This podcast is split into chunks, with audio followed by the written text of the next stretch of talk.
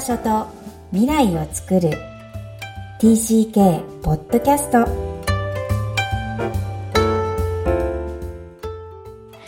皆さんこんにちは。TCK ホームインタビューの時間です。今日のお客様は34人目のお客さん、えー、田坂翼さんです。こんにちは。こんにちは。えー、このポッドキャスト、えー、帰国子女、または海外にルーツのあるお客様に来ていただいて、幼少期、児童期、思春期の自分の反省を語っていただいています。ではまず、翼さんから、えー、自己紹介を簡単にお願いいたします。はい。初田さん、そしてリスナーの皆様、こんにちは。田坂翼と申します。ではですね、簡単に私の自己紹介をさせていただきます。でですね、自己紹介するときって、いつも結構あの、英語で話すると、なかなかよく、えっと、Where are you from? みたいに言うと思うんですけど、うんうん、私がですね、日本語で自己紹介するときに一個の面白いフレーズがありまして、えっと、自分はですね、一つ自慢がありますと。で、その自慢がですで、世界中どこに行ってもきっと友達と泊まれる場所があるっていうことなんですね。で、これがあの、どう私の自己紹介とつながるかっていうところなんですけど、うん、私の高校の先生がよくあの僕に言ったすごい響いてる言葉で、なんか翼は product of globalization っていう globalization の産物だよね、みたいに産っていうかさ、ものだよね、みたいな話をされていて、で、実はですね、私はまさに本当にそういうケースです。もともとフィリピンで生まれまして、で、フィリピンで合計6年間、そしてその間に韓国に2年間、ヨルダンに2年間、バングラデシュに2年間ですね。トータルなんで12年ほど、えー、高校生に入る前までに海外に住んでおりました。うん、こんな総括してガツッと概念の、あの、年数言われちゃうと、いつの時代とかわかんないぐらいなんですけど、もうなんかイメージ的に行ったり来たりっていう感じなんですね。行ったり来たりでしたね。はい。あの、父親の仕事で海外にずっと行ったんですけど、うん、まあ、えっと、基本的には2年間海外に行って、で、少し半年戻ってくるとかっていうパターンが多かったんですが、うん、そうですね。あの、行ったり来たりはしていましたね。じゃあ、こんな会社ってみんなやっぱりリスナー思っちゃうので、はい、お父さんの会社というか、どんな優秀な方なんですか、はい、えっと、父はですね、あのー JICA っておそらく皆さん聞いたことあると思うんですけど、まあ、主に途上国とかっていうふうに、はい、そうですね、支援するところで働いておりました。やっぱりそうですよね。これ2年間ごとに、しかも、なんか宣教師かなと思っちゃうぐらいだけど、ね、そういう感じですもんね。はい。この TCK の概念も宣教師の研究から始まっているみたいなんですよ。だからすごくこう似てるのかなと思いましたが、まずじゃあフィリピン生まれで、はい、えー、フィリピン育ちはい。うん。まあ、行ったり来たり日本はあるとしても、自分はそのフィリピンの子だみたいな感覚、どんな感覚ですか、はい、あありがとうございます。そうですね。これ本当に結構、あの、み 皆さんも聞いてる皆さんもあの疑問があるかなと思うんですけど、私はですね、よくあの、何人って聞かれたときに、まあもちろん日本人って回答はするんですけど、その国籍、一応日本人って言うんですが、結構あの、グローバル人というか、あの、何人っていう回答があんまないんですね。うん、で、あの、フィリピンは本当にやっぱり長くて、まあ合計で言うと6年間、あとその後に実は大学で、交換留学で1年間と、社会人になってからもですね、大学院で1年間行ってるんで、まあ、そういうふうに合わせると、本当に6年、8年以上ですかね、フィリピンには住んでいたので、非常にやっぱ自分の心がある国ではあります。で、ただですね、このフィリピンの8年間っていう年月だけが、まあ、全てのご経験っていうよりは、割とその韓国だったり、ヨルダン、バングラデシュっていう2年間の間でもあったにもかかわらず、非常にやっぱ本当に濃い経験でもたくさんできたので、うん、そうですフィリピン人っていうよりは、日本人でありつつも、いろんな国のパズルのピースがあるような人かもしれない。うんうんうんうん。えー、じゃあそのパズルのピースをね、なるべくどういう濃さでピースがあるのかっていうのをお聞きしたいんですが、はい、こう、まあじゃあやっぱりフィリピンが先じゃないですか。はい、あの、自分の原風景としては。えー、それはどんなふうに感じていました、はいそうですね。あの、フィリピンのイメージ、日本のイメージだと、まあ、近年はやっぱり結構変わってきてはいると思うんですが、私が生まれた当時ってやっぱり汚いだったり、危ないだったり、うんまあ、それこそフィリピンから来る、まあ、日本への、えー、と就業者とか、ちょっとこう、まあ、悪いイメージが多かったんですが、私のフィリピンのイメージはですね、本当真逆でして、うん。明るくて陽気で人が本当に優しくてっていうようなイメージを持っております。で、ただですね、やっぱりそういった貧さ、貧しさっていうのはもちろん当然やっぱありまして、私がちょうどフィリピンで生まれて、まあそれこそ最初の小学校とかですかね、に行った時に、未だにやっぱすごいあのインパクトというか覚えてるんですけど、自分と同じ年齢の子供たちとか、自分とほぼ年齢は変わんない、むしろそれより下の人たちが、車の外越しに、まあ、物声だったり、あとは、えっと、車のワイパーを吹いて、で、お金をくださいみたいなのを、本当に小さい時にやっぱ見れたんですよね。うん、なんで、そこのインパクトが、未だに自分のこう大きな人生の中でも、一つコアの部分になっていて、やっぱりこうフィリピンって思った時に最初にこう貧しいっていうイメージと、実際に本当にやっぱり貧しさっていうのはやっぱ当然ありますし、で、それが幼少期の時に感じれた、近くで経験できたっていうのは、やっぱり今でもすごい本当に大事な経験かなと思います。うん。え、この番組、その、はい海外生活がもたらした影響も、あの、はい、はい。番組なんですけど、もう冒頭で出てきたからお聞きしちゃいます。やっぱりその感覚って、はい、今の自分にどんな、こう、はい本当の礎に聞こえたんだけど、はい。どんなはいことに影響してますか、ああ、それはですね、本当にすごいいい質問でして、もう自分の日々の判断だったり、まあ、ふとした時に考えることに全て影響しております。で、やっぱりですね、そのコアになっている部分のその貧しさっていうところだったり、あの、自分はですね、他の人に比べても非常に恵まれてるっていうか、うんすごい小さい時、幼少期にできた経験っていうのを親に感謝しております。で、なかなかですね、こういったものって本当に皆さんが経験できるものじゃないかなと思うんですけど、うん自分がやっぱ幼少期にそういった、ま、途上国、貧しいところに行って、まあ、関心もやっぱりどうしてもこう結構生まれるようになりました。で、具体的に言うとそのフィリピンのゴミ山みたいなのがあるんですけど、まあ、そういったパエタスとかゴミ山に、えーまあえーともう少し大きくなった大学生の時に NGO 活動とかそういうのもちょっとあの携わったことはあったんですが、まあ、そこって本当にやっぱこう誰かのためになりたいではないんですが、こう綺麗事の部分だけではなく、自分よりあの貧しい人がいる、自分より食事を食べれない人がいるっていうところを肌感覚で経験できたのは、今の社会人になってからも、まあ、そういう面で言うとも社会人以降ですね、この人生にとってもやっぱ大きなインパクトとか心に残るものではあるかなと思います。うんはい。じゃあ今の自分のステータスとか、まあ、このあり方とは違う、もっと、うん、貧しいか苦しいかどうかわからないけども、違うベースで住んでいる人がいるってことは絶えず意識しているっていう感覚っていう意味ですか？そうですね。もしかしたら意識か無意識なのかっていうところもあるかもしれないんですが、まあ本当に、あの、ちょっとこう辛いことがあった時とか、大変な時があっても、ふと自分より大変、自分より貧しい人がいるっていうふうなのは、まあ、常にやっぱり自分の中にもありますし、で、あとは、この貧しさっていうところに関しても、決して、まあ物理的な別の貧しさってはある部分はあるかもしれないんですが、それはなんかイコール心の豊かさではないかなって、やっぱり非常に思っておりまして、で、やはりこう、貧しい中でも育った自分たちの、まあ私の思い出のところですよね。うんあの、一つ例で言うと、ちょっと結構これ面白い例なんですけど、あのはい。ヨルダンに、はい、住んだ時にですね、あの、ラマダンっていうのがあると思うんですけど、うん断食ですよね。はい。で、私がですね、一個結構いろんな国に行って、よくあのカメレオンみたいに言われると思うんですけど、その、うん。When in Rome, do as the Romans do みたいな、合に言えば合に従えみたいな形で、本当に現地の人たちと仲良くなるのが自分はすごいやっぱ好きで大事なに思っていて、で、当時ですね、私はインターナショナルスクールにヨルダンの時にいたんですけど、その時にやっぱりその現地の友達とかが、まあ、ラマダンになると、まあ、約1ヶ月ぐらいですかね、そういった断食をして、えっと、その、日中はご飯とか、まあ、水を食べないみたいなのをやっていたんですけど、自分も全然そのイスラム教とかそういうのはなく、まあ経験してみたいなと、周りの友達がやってることも自分ができるかどうかみたいな興味本位みたいなのでやってみたんですが、まあ、その時もですね、本当にやっぱりこう、食のありがたみだけではなく、その1ヶ月間だけやるっていうところのまあ大変さと、あとは習慣がこう自分の中ではどれだけ普段こう幸せなのかっていうのはすごい感じるような経験だったりはしはしましたね。はい。うーん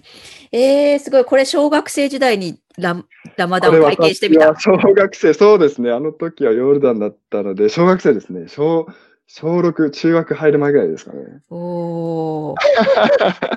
すごい、なんか独特な感じではありましたけど、それこそ、あの、よく未だに母親からあの笑われるんですが、あの、その時間になると、食事をしていい時間になると、下の、あの、まあ、あの、下にいる現地の人たちが、僕の、こう、家のところ連絡して、で、あの、母親に、あの、翼にそろそろ時間、あの、ご飯の時間だよっていうふうに言って伝えて、みたいなのを、本当に現地の方々の臨時の人たちが あの、母親に連絡をして、早く降りてきてって言ってぐらい、割とこう、溶け込むっていう面ではやっておりましたね。あの母親やっぱり、すごい心配だったらしいんですけど、なんか全く、まあ隣人とはいえ、本当異国の方っていうところもあったりとか、その何が、まあそれこそ誘拐とか、そういうワーストケースの想像みたいなのしてたんですが、なんかあの僕の顔、表情とか見ると、この子は大丈夫だというか、この子だったら、まあ、きっとそういう人間とか、ステータスとか、国籍とかっていうレッテルなしに、まあ話をできるんだな、話をしに行くんだなっていうことを感じたらしいっていうのは、ついこの間聞きましたね。すごい。お母さんも息子から習ってたんだね。どうやって？現地と溶け込むかっていう能力ってやっぱり子供の方が長けてるっていうのは当たり前だけどね、ちゃんと認められる大人のお母さんが素晴らしいなと思います。なるほど。えー、じゃあ、この韓国に行ったのは何年、はい、何時代ですか？韓国はですね、実は僕が幼稚園だったので、あの本当フィリピン生まれてから、ね、あんまり実は覚えていないんですよね。で2年間で、あの当時は私本当には全く覚えてないんですけど、なんかあの幼稚園で韓国語の歌をめちゃくちゃ歌ってたみたいな 形で、やはりあのこれも本当子供ならでっていうか不思議だなと思うのは、その国にいると自然とそのコミュニケーションというか、その現地に合わせた言語を習得できるっていうところは、まあ、やっぱりその幼少期のゴールデンエイジならではかなとは思います。自分の中での記憶はそんなないんですけど、なんか親の話を聞いてると、すごい韓国人の友達とかもたくさんいたりとか、あとはもうすごい好んでキムチを食べたりとか、うん、結構もう溶け込んだと言ってましたね。うん。まあ、天性的にとか気質的に異質なものを受け入れる素晴らしい能力を持っている子、はい、まさしくこの TCK の特徴なんですが、はい、なんか他の兄弟、えー、先にお聞きしたら、4人兄弟の2番目さんなのに、はい、他の兄弟よりもそういうとこはたけてたんですか？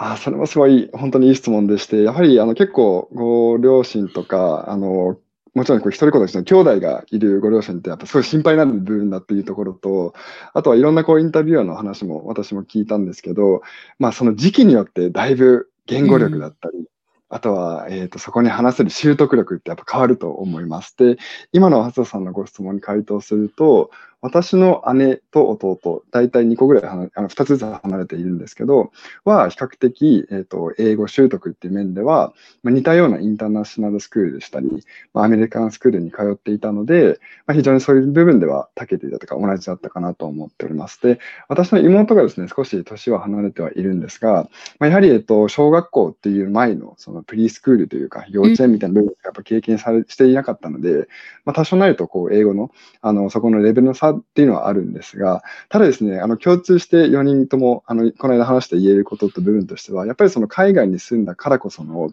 視点というか、海外に住んだからこその雰囲気だったり、あとは価値観っていうのは4人ともそれは言語関係なくあるかなっていうふうには思います。うん。これさ、4人、今、はい、すぐに思っちゃったけど、4人集まってここで喋ってもらったら、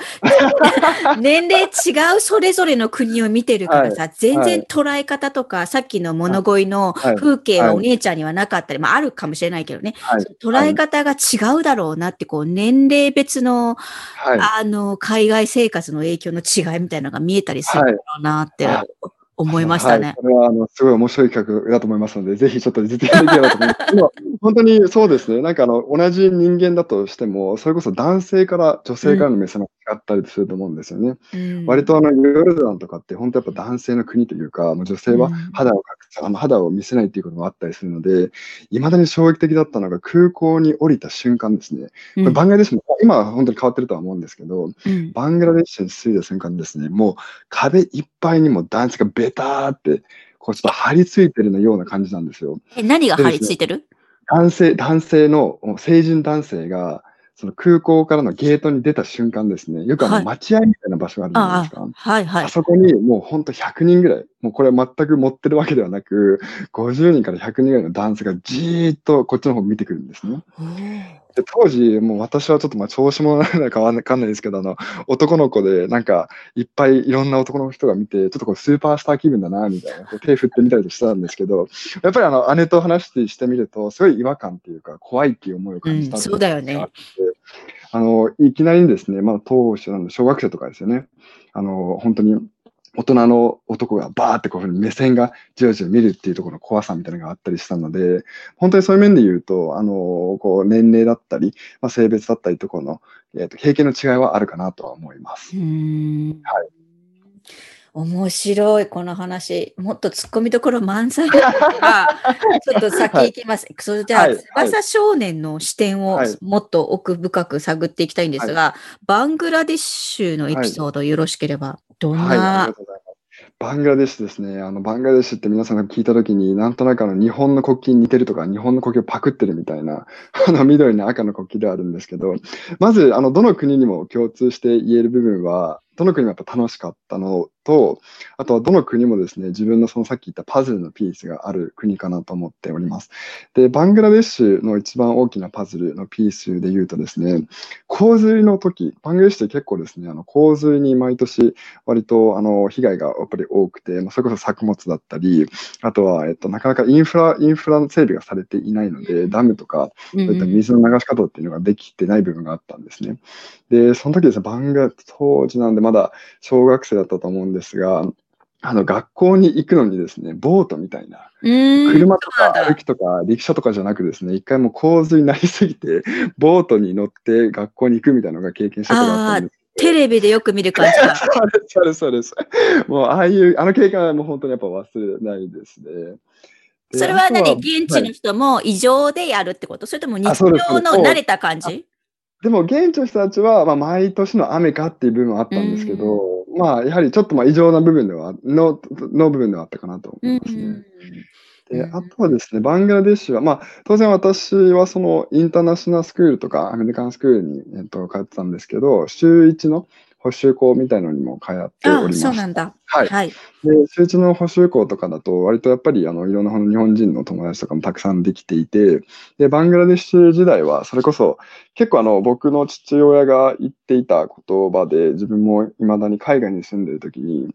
あの、一つこう、念頭にいつも思ってることが、周りから見たら、翼は日本人代表なんだよっていう言葉をよく言われておりまして、うん、自分の発言、行動すべてが自分があんまり意図したこととかなくても、もしくは悪気がなかったとしても、周りからは翼の行動が日本人なんだっていう言葉をよく受けてたんですね。うん、で、その日本人だからっていう言葉が自分の中では結構、まあいい意味で、あの、日本人以上に日本人というか、やっぱこう友達と話してるときに、じゃ日本のゲームは、日本のカルチャーはどうとか、日本の勉強何みたいな部分やっぱ話はあったので、そういう面ではこの平日の日中の部分は日本の代表。で、補修校に行くときは日本人の友達っていうところがいるので、まあ、少しそういう情報のアップデートだったり、あとは少しこう気楽っていうか、あの、同じ日本語で話せるっていう部分のカルチャーがあったので、なんかそういう面ではこう、バングラデシュの2年間の中の補修校っていうのは自分の中でも未だに結構やっぱ印象ありますね。うん。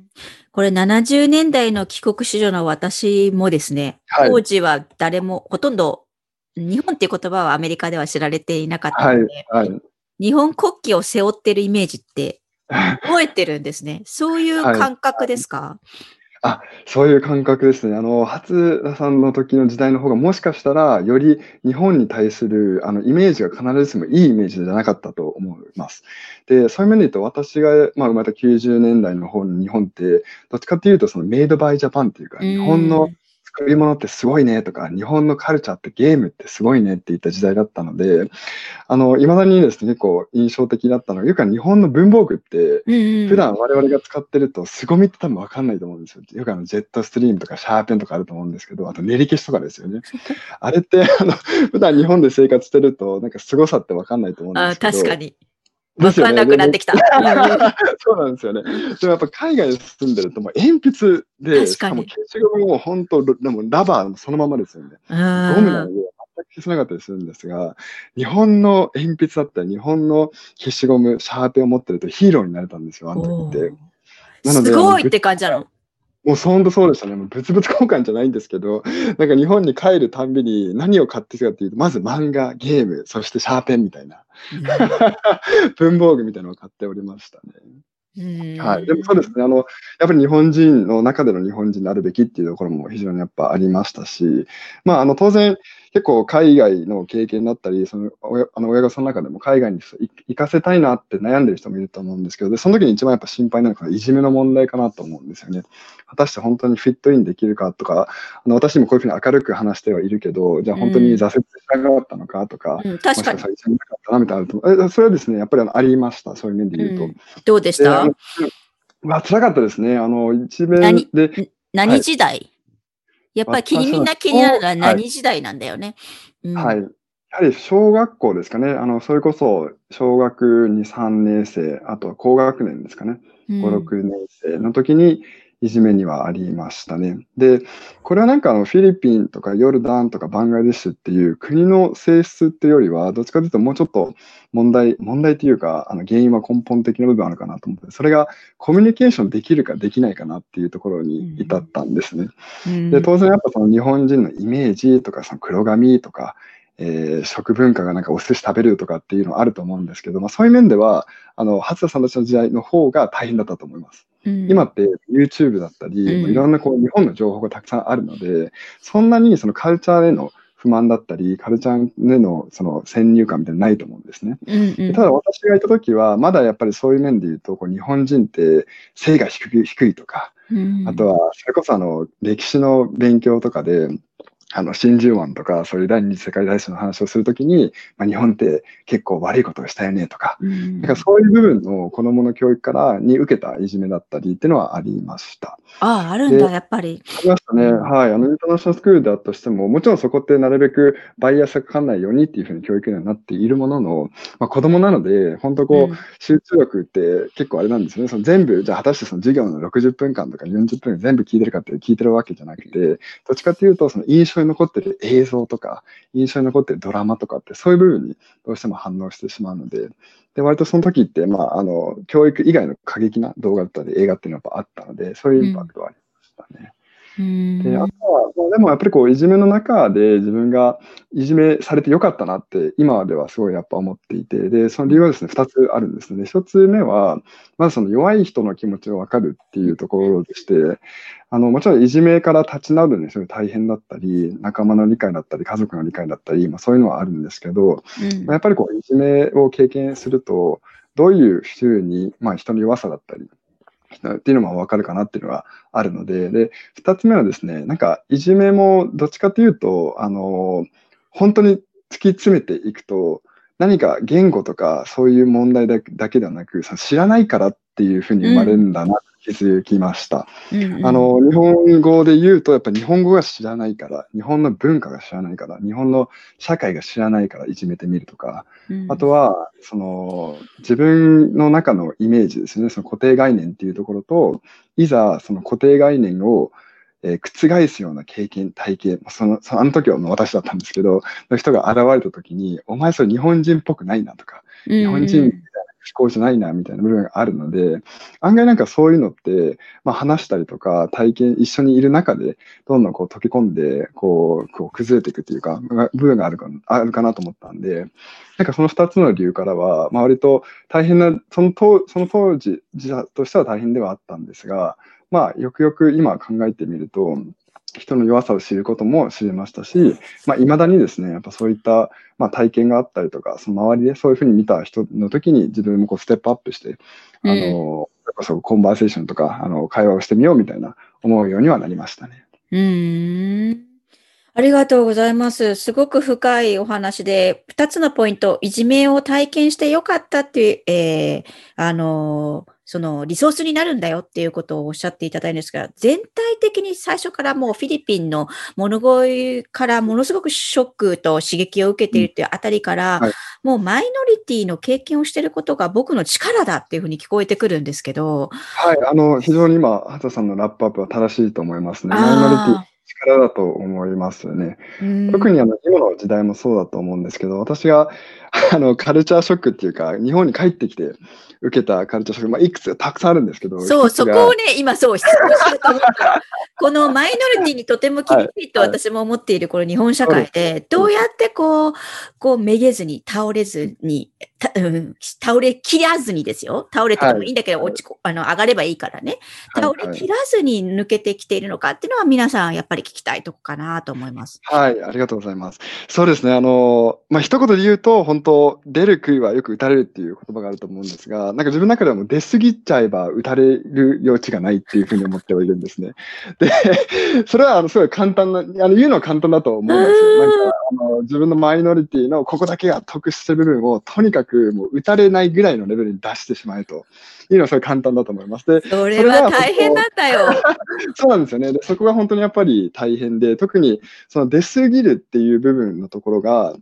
あの、自分の中で認識する、認知するっていうのは、割とですね、その周りの環境にやっぱ影響する部分が多いかなと思うんですよ。でもうちょっとこう具体的に言うと、はいはい自分の中で、例えばそのコミュニケーション能力がすごい強いとか、あとはマイノリティ経験で得た人、えっ、と、人の心だったり、人のこう、えっ、と、大変な部分を知るっていう部分が強いっていうふうに言ったときに、それって、こう、マイノリティの中、マジョリティの中のマイノリティを見たときに、マジョリティがいないとマイノリティも存在しないと思うんですよね。もちろん。はい。で、はい。で、日本の中で、やっぱりそのマジョリティの中の波に、どうしてもこう、できれない、で、出せない、自分の出せないっていう部分があったときに、自分がやっぱ未だに、えっ、と、振り返ってみて、でなんでこうやって自分がこの出しすぎた空に慣れてるんだろうなっていうか、あの、一部分です。一部分になれるかなと思うと、やっぱりそれは幼少期の時に海外経験があったからだと思うんですよね。うんあの、マイノリティっていう経験があったっていうよりは、海外の中にいて、自分が知らない人たちだったり、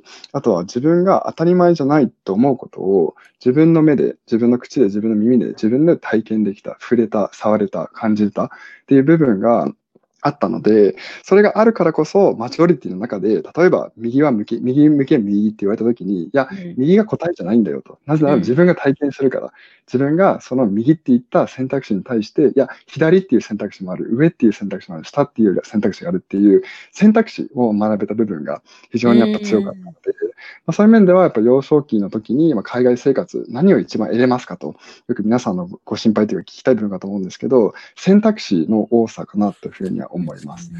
で、そういったマジョリティの中のマイノリティの強さで生きるにあたって、選択肢の多さがあればあるほど、自分の人生の豊かさではないとは思うんですけど、こう、新しい自分を見れたり、新しい自分からのレンズで違う世界を見れるっていうことができるかなと思ったので、うんはい、そうです。私の強みというか、あの、そこの部分があるかなと思います。はい。すごい。自分で選択肢を作れるぐらいにいろんな経験をしてきたっていうのが自分の自信になってるっていうことなんですね。はいはい。素敵なお話です。では、もっと聞きたいぐらいだけど、最後、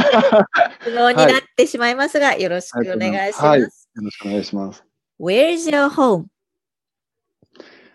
My home is a place where I feel back and forth connection. うんで、日本語に訳す訳すとですね、と私の家は Where is your home? って言って、えーつながりを双方に感じれる場所っていうふうにいつも答えております。うんで、このインタビューをですね、ハトさんから受ける前に、僕も実はこの質問ってよくされてはいたんですけど、毎回大体答えるときはいつもこういった答え、回答をしていて、うんまあ、日本とか国とかって場所ではなくて、その双方につながりを感じるっていうところをキーワードに思っております。なんで先ほどのですね、あの冒頭に話した、まあ、年月が自分の経験って言ったらそういうわけでないっていうところにつながるんですけど、2年間だとしても、その中の2年間でいかに自分が本当にいいなとか、自分がここにいたいなと思えるつながり、コネクションを感じれたかどうかっていうのがホームだったりするので、うんそういう面で言うと、あの、本当、冒頭に私が話した、世界中どこにも友達がいて、なんか泊まれる場所があるっていうところは、そういった幼少期の時にできたつながりを得ることによって、まあ、どこに行ったとしても、そのつながり経由で、そのいろんな人を知れたりとか、そのつながり経由で、より自分の、こう、いい居場所、い居心地がいい場所って感じることがあるので、あの、Where is your home? って聞いたら、A place where I find back and forth connection ですかね。すごいなんかね、バック and フォースを入れるとこがかっこいいなと思います。バックでもよくて、フォースだけじゃないっていうところが、はい。すごいなと思うんですが、そこってもっと、なんかあります、はい思思いとしては。バッグを入れてるところ。はい。あの、よくやっぱりそのフォームってどうしてもこうイメージするのって、言うっていうかそのリシーブだけだと思うんですよね。うん、で、なかなか今の時代もそうだと思うんですけど、やっぱリシーブだけじゃ本当にだダメで、それは日本に住んでようが、海外に住んでようが、あの、同じだとは思うんですけど、ギブをする。実際にそのリシーブだけ受けて見るだけじゃなくて、自分を何かを渡す、何かを与えるっていうところが大事かなというふうに考えてます。で、与えることによって、そこから得れるバックもありますし、必ずしもやっぱ与えないとそのバックが出てこないので、単純にこう受け身で自主的になってしまうと、そこの自分のさらにこう新しい自分だったり、新しい観点っていうのは生まれないと思うんですね。なのでそういう面でバックフォーフっていうコネクションが大事かなっていうふうに思います。うん。ありがとうございました。はい、もっと聞きたいとこですが、もしあれば、今から TCK になる諸君とか、海外に、まあコロナですけどね、行く可能性もあるんですけど、はい、今だから言えるこそのアドバイスがあれば教えてください。はい、ありがとうございます。あの、そうですね。私が好きな言葉で、あの、マーティン・ルーサー・キングの言葉で、なんか、take a first step in faith, don't look at the whole stairways, just the first step っていう言葉があるんですが、あの、日本語訳すると、とにかくこう、最初の一歩を踏み出しなさい。階段のすべてを見なくていいから、あの、一歩目が大事ですっていう言葉なんですね。で、その言葉をやっぱお伝えしたいところで言うと、今の時代って本当にいろんな、あの、それこそ情報だったり、あとはなんとなく自分がこう、選択できるっていうふうに思う部分がたくさんあると思うんですが、その選択に対してどうしても受け身になってしまうと何もやっぱ生まれないので、まずは、あの、長い面でのこう道のりだったり、長い面でのビジョンっていう見る必要ないかなと思っていて、それより大事なのが、本当まず一歩踏み出してみる。自分が一歩踏み出してみて変えてみるっていうところが大事かなと思うので、そこは、はい、あのぜひですね、リスナーの皆さんとかにはメッセージとしては伝えたいなと思っていますし、あとは自分でもそういう未だにやっぱ大事に持ってる部分だったりするので、はい、そういったメッセージを伝えたいなと思いました。わかりました。すべてはまず一歩からですね。はい。はい。今日はありがとうございました。はい、えー、ゲストに来ていただきました、田坂翼さんでした。ありがとうございました。